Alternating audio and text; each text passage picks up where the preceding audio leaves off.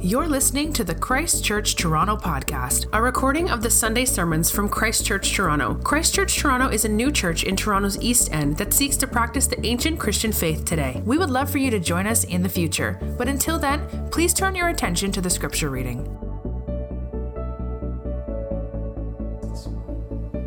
The scripture reading this morning is from 1 Corinthians chapter 10 verses 12 to 13. Therefore, let anyone who thinks that he stands takes heed lest he falls. No temptation has overtaken you that is not common to man.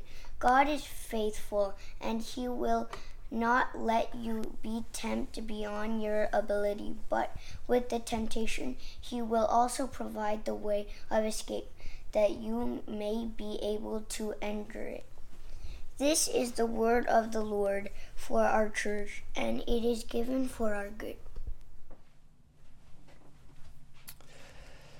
Well, thank you, Avery. Let's pray before we turn our attention to this passage. O Lord, may the words of my mouth and the meditation of all of our hearts be pleasing to you. You are our rock and our Redeemer. Amen. Well, a couple years back, HBO put together a TV series that ended up winning an Emmy, and it was called 24 7. I think they're doing it again, but a couple years back, they did it with NHL teams. There was a tremendous amount of cameras around the arena and inside the locker room. There are microphones everywhere, and it allowed them to put together a documentary about all that takes place behind the scenes before any NHL game and during NHL any NHL game and after the game. And for me, the high point of each show was the speeches the coaches gave, sometimes before the game or in between periods. I can't quote a single one of the speeches because they were so laced with profanity. But the spe- speeches were incredibly motivating for the players. And all these speeches, no matter which coach gave them, no matter what the situation was, seemed to follow some kind of template. There was first a warning especially when the team was losing in between periods. The coach would blow up and say, What's wrong with you guys? Wake up, get focused. Then there was a reminder.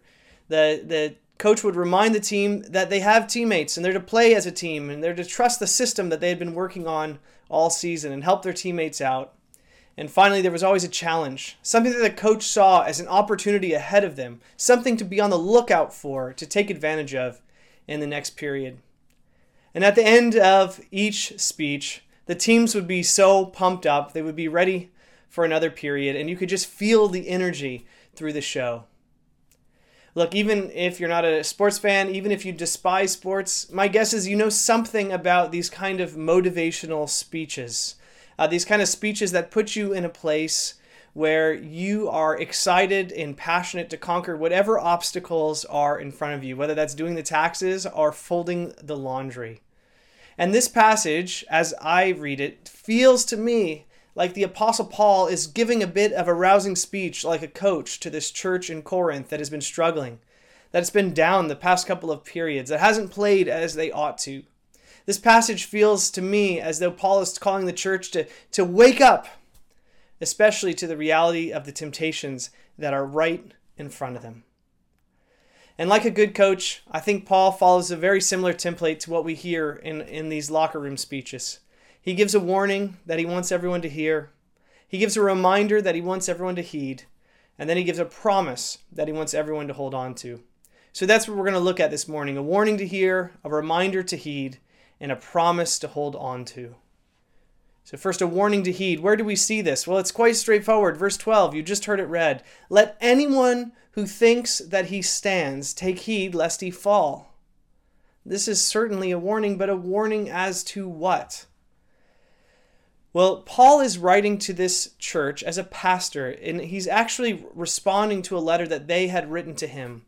He had started a church in the city of Corinth some years past and this city had some unique challenges in front of the Christian community.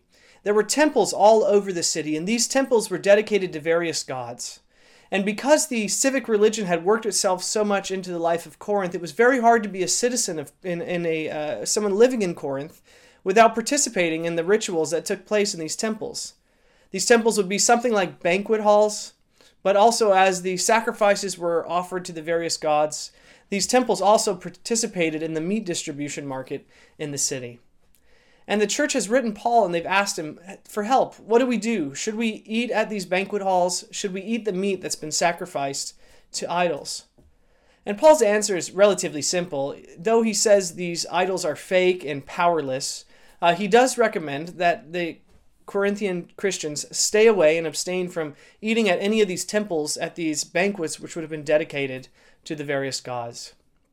Paul does say it is permissible, though, to eat the meat that is sold from the temple to the marketplace, but he says it's only permissible so long as your eating of it doesn't cause someone who's a sister and brother in Christ to stumble, to be tripped up, to think that they are participating in the sacrifice by eating this meat.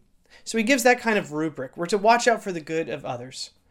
And after answering their question and giving that, that sort of explanation, in verse 12, he then gives the warning and the warning comes actually in the beginning of this chapter, in verse 1, where he shows the way in which God's people in times of old, the nation of Israel, had received all kinds of privileges, all kinds of supernatural experiences. They were guided by a cloud through the desert. They crossed the Red Sea supernaturally as the, the, the waters were parted. They ate man, manna and quail, and they found water in the desert. All these extraordinary experiences, and yet they were not victorious over temptation when push came to shove, they failed. They were faithless towards God. They practiced idolatry and sexual immorality. They tested God. They grumbled. And for that, they were punished. And this is the grounds that Paul is using to give this warning. He's given this principle look, you can eat this meat that may have been sacrificed to an idol when you purchase it at the market. But if it causes someone else to stumble, then stay away. Don't, don't, don't deal with it. However, he says, be very, very careful. Take heed lest you fall. He's saying, don't get arrogant as it relates to any particular temptation, anything that could pull away your allegiance towards Jesus Christ. He's essentially saying pride comes always before the fall. And like a good coach, he's warning the believers at Corinth who have been struggling with a whole myriad of other problems that there is not anyone in the congregation immune to falling into any particular sin, even idolatry. He's saying, do not be complacent, be on guard.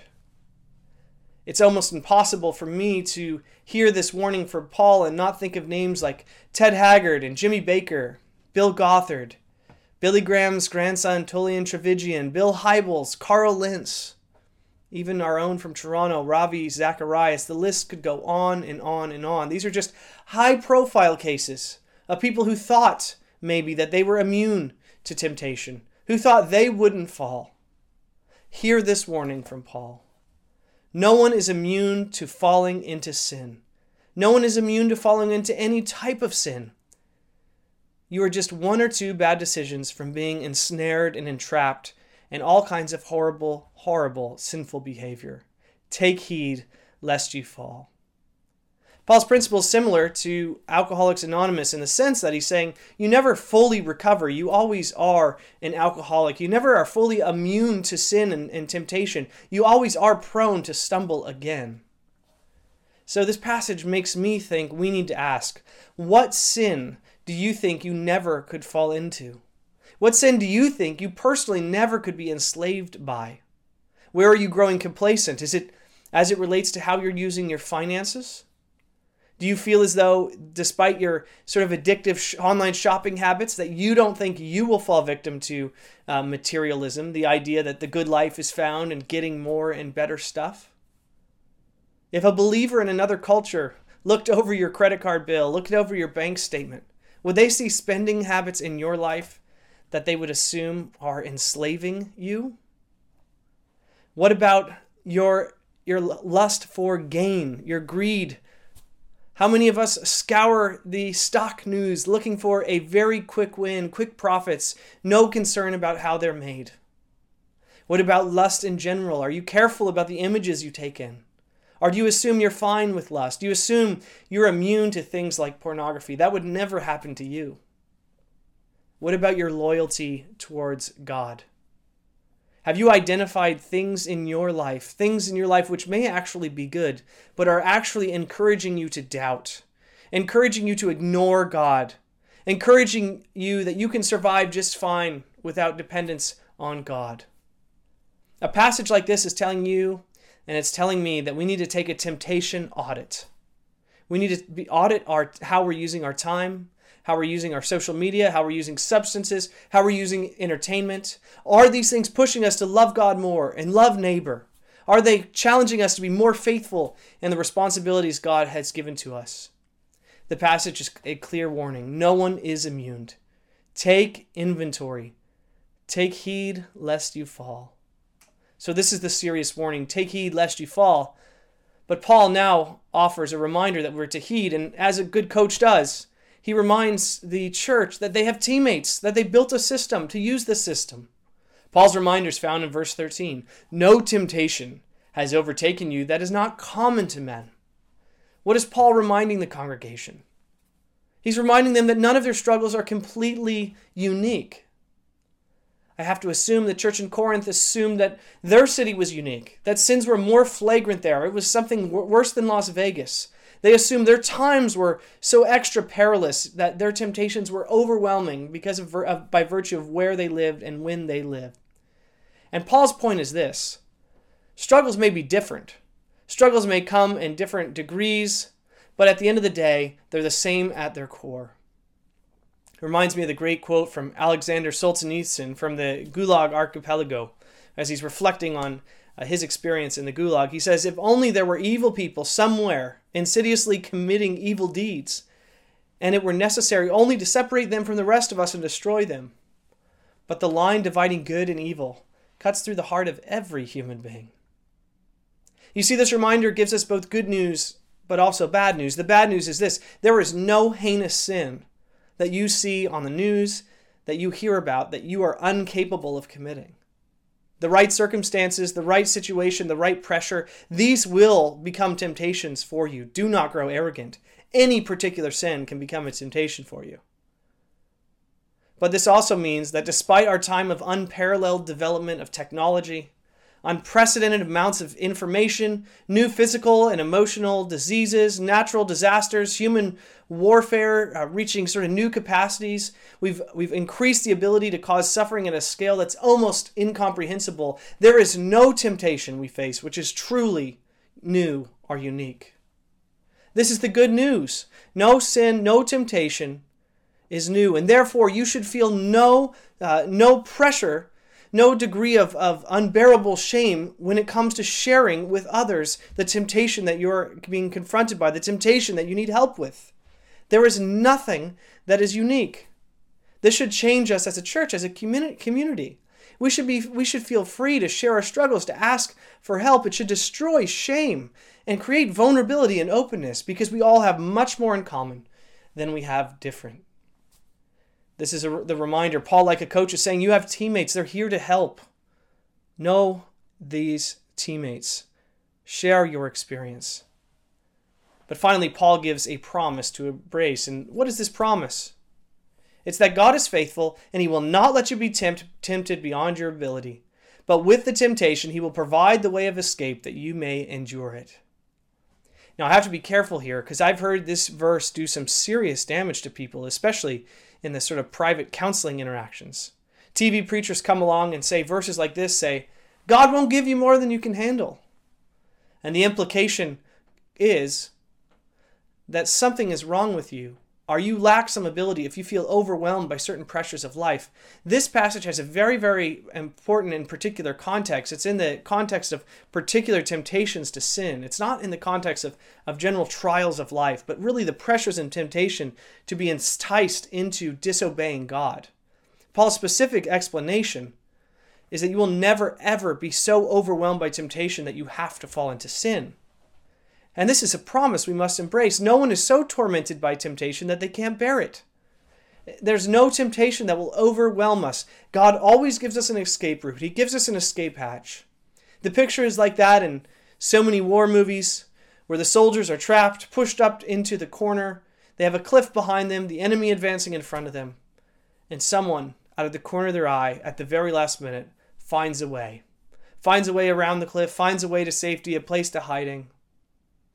This verse is saying God always provides the escape route. And how many of us can't forget the times in which, in the midst of pandering to and moving towards and even indulging in sin, on that we are on the verge of getting caught. And, and being confronted by someone causes us to stop. Are those times when we're ready to indulge sin and the phone rings at just the right time? Someone knocks on the door. That book recommendation that came right as you were being enslaved by and entrapped and overwhelmed by sin. God will never allow Satan or even your own foolishness to back you into a corner where you have no choice but to sin. Temptation will never overwhelm you this way. And this uh, promise of an escape ought to be a great pillow for you to rest your head upon during weary, weary weeks of battling temptation.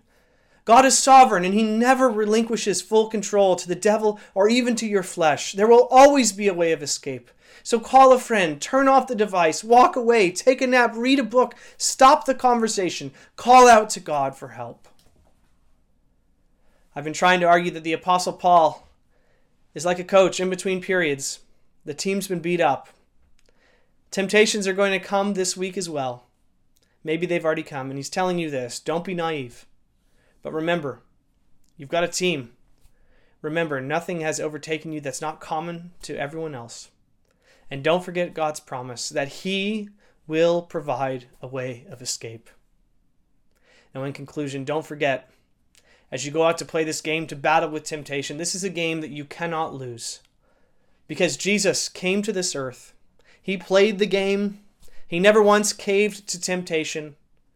And he has brought into a world laden with temptation, a victory over temptation, a victory over the power of sin and over the power of death. You cannot ultimately lose. Sin can never take hold of you. He has provided a full and final forgiveness when you trust, when you believe, when you lay hold of what he has done for you. Listen, Jesus is working even now by his Spirit to create a world where there is no more temptation, a world in which we bask in his victory and delight in his victory and sing and celebrate his victory. And to that until that day, continue to battle the temptations that face you. Let's pray. Thank you for listening to the Christ Church Toronto podcast. For more information about our church, you can visit our website at christchurchtoronto.ca or email us at info at christchurchtoronto.ca.